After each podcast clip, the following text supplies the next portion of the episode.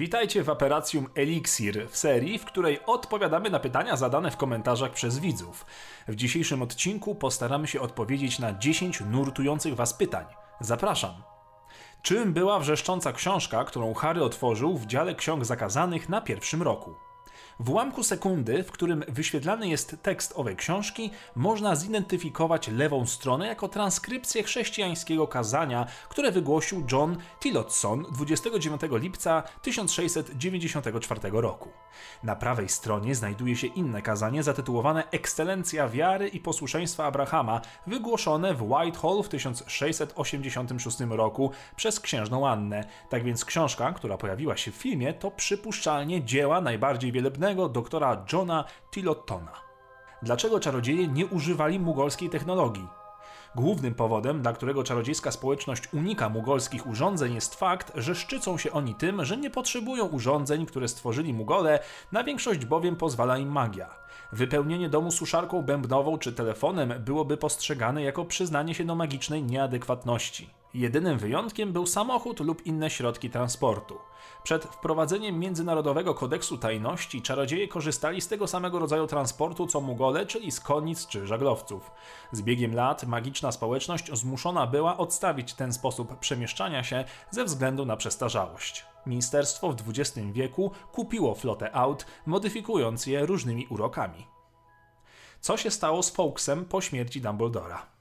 Po wydarzeniach w 1997 roku na wieży astronomicznej Fawkes zaśpiewał swój lament zgromadzonym żałobnikom. Ptak następnie opuścił Hogwart, ponieważ jego więzi ze szkołą wygasły. Nigdy nie wrócił i ponownie stał się dzikim Feniksem.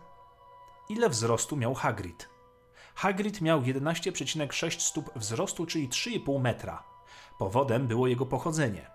Jego matka była olbrzymką, ojciec zaś normalnym człowiekiem, co też poskutkowało tym, że zostawiła ich ich matka. Rubeus był dla niej za mały i nie uważała go za prawowitego olbrzyma. Niedługo później urodziła niejakiego Graupa, którym niestety również była rozczarowana. Czy animag mógł przybierać różne postacie? Bycia animagiem, w przeciwieństwie do bycia metamorfomagiem, trzeba było się nauczyć. Przemiana w animaga była niezwykle złożonym i zabierającym wiele czasu procesem. Czarodzieje potrzebowali wielu lat ćwiczeń i praktyk, aby uniknąć komplikacji podczas przemiany. Animagiem zostawało się tylko w postaci jednego konkretnego zwierzęcia. Nie było ono wybierane przez danego czarodzieja, tylko zależało od wyglądu i cech osobowości. Animag był w stanie w każdym momencie zmienić się w zwierzę bez użycia różdżki. Efekt również nie przymijał po pewnym czasie, był w 100% zależny od animaga. Ile istniało kart czarodziejów? Oficjalnie powstało 101 kart czarodziejów, podzielone one były na brązowe, srebrne i złote. Na kartach można było znaleźć przeróżne osobistości, od znanych i potężnych magów po wampiry czy piosenkarzy. Jak zarazić się likantropią? Na likantropię zapadają osoby, które zostały ugryzione przez innego wilkołaka. Do zarażenia dochodzi, gdy po ugryzieniu ślina wilkołaka zostaje zmieszana z krwią ofiary. Przykładem takiej osoby jest m.in. Remus Lupin czy Fenrir Greyback.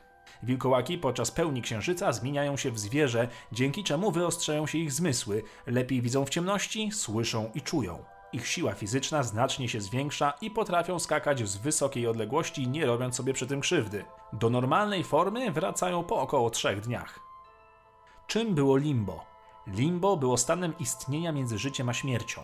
Była to otchłań, która pojawiała się w umyśle człowieka, czyniąc go zarówno prawdziwym, jak i nierzeczywistym. Wygląd limbo był inny dla każdej odwiedzającej go osoby. Niektóre doświadczenia limbo dotyczyły bliskich lub znajomych. Dla Harego limbo przybrało postać dworca King's Cross, jednak nie objawił mu się on od początku, a ukształtował się z gęstej mgły. Nie jest określone, czy wszystkie dusze zmarłych przechodzą przez limbo przed przejściem dalej, czy też wizyta Harego w tym miejscu była spowodowana wyjątkowymi okolicznościami. Możliwe, że limbo to miejsce, w którym niedawno zmarła osoba może podjąć decyzję, czy przejść do zaświatów, czy też wrócić do świata śmiertelnego jako duch, zakładając, że ich dusza nie jest zniszczona poprzez tworzenie horcruxów. Co się stało z autem Weasleyów?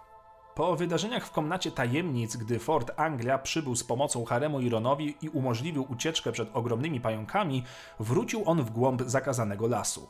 Po 93 samochód mógł zostać zabrany do pokoju życzeń, gdyż podobny samochód pojawił się podczas ucieczki uczniów przed szatańską pożogą. Prawdopodobnie został zniszczony wraz z innymi artefaktami w pomieszczeniu.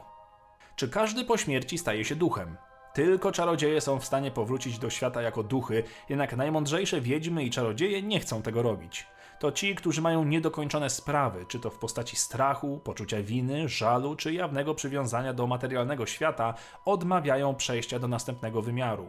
Duchy są ograniczone w tym, czego mogą doświadczyć. Nie pozostają im żadne fizyczne przyjemności, a ich wiedza i poglądy pozostają na takim poziomie, jakie osiągnęli za życia. Potrafią szczególnie rozczarować w jednym temacie, który fascynuje większość ludzi. Duchy nie mogą odpowiedzieć bardzo rozsądnie na temat tego, jak to jest umierać, ponieważ zamiast tego wybrały zubożałą wersję życia. To wszystko na dzisiaj. Piszcie w komentarzach i zadawajcie kolejne pytania. I na brodę Merlina dajcie łapkę w górę.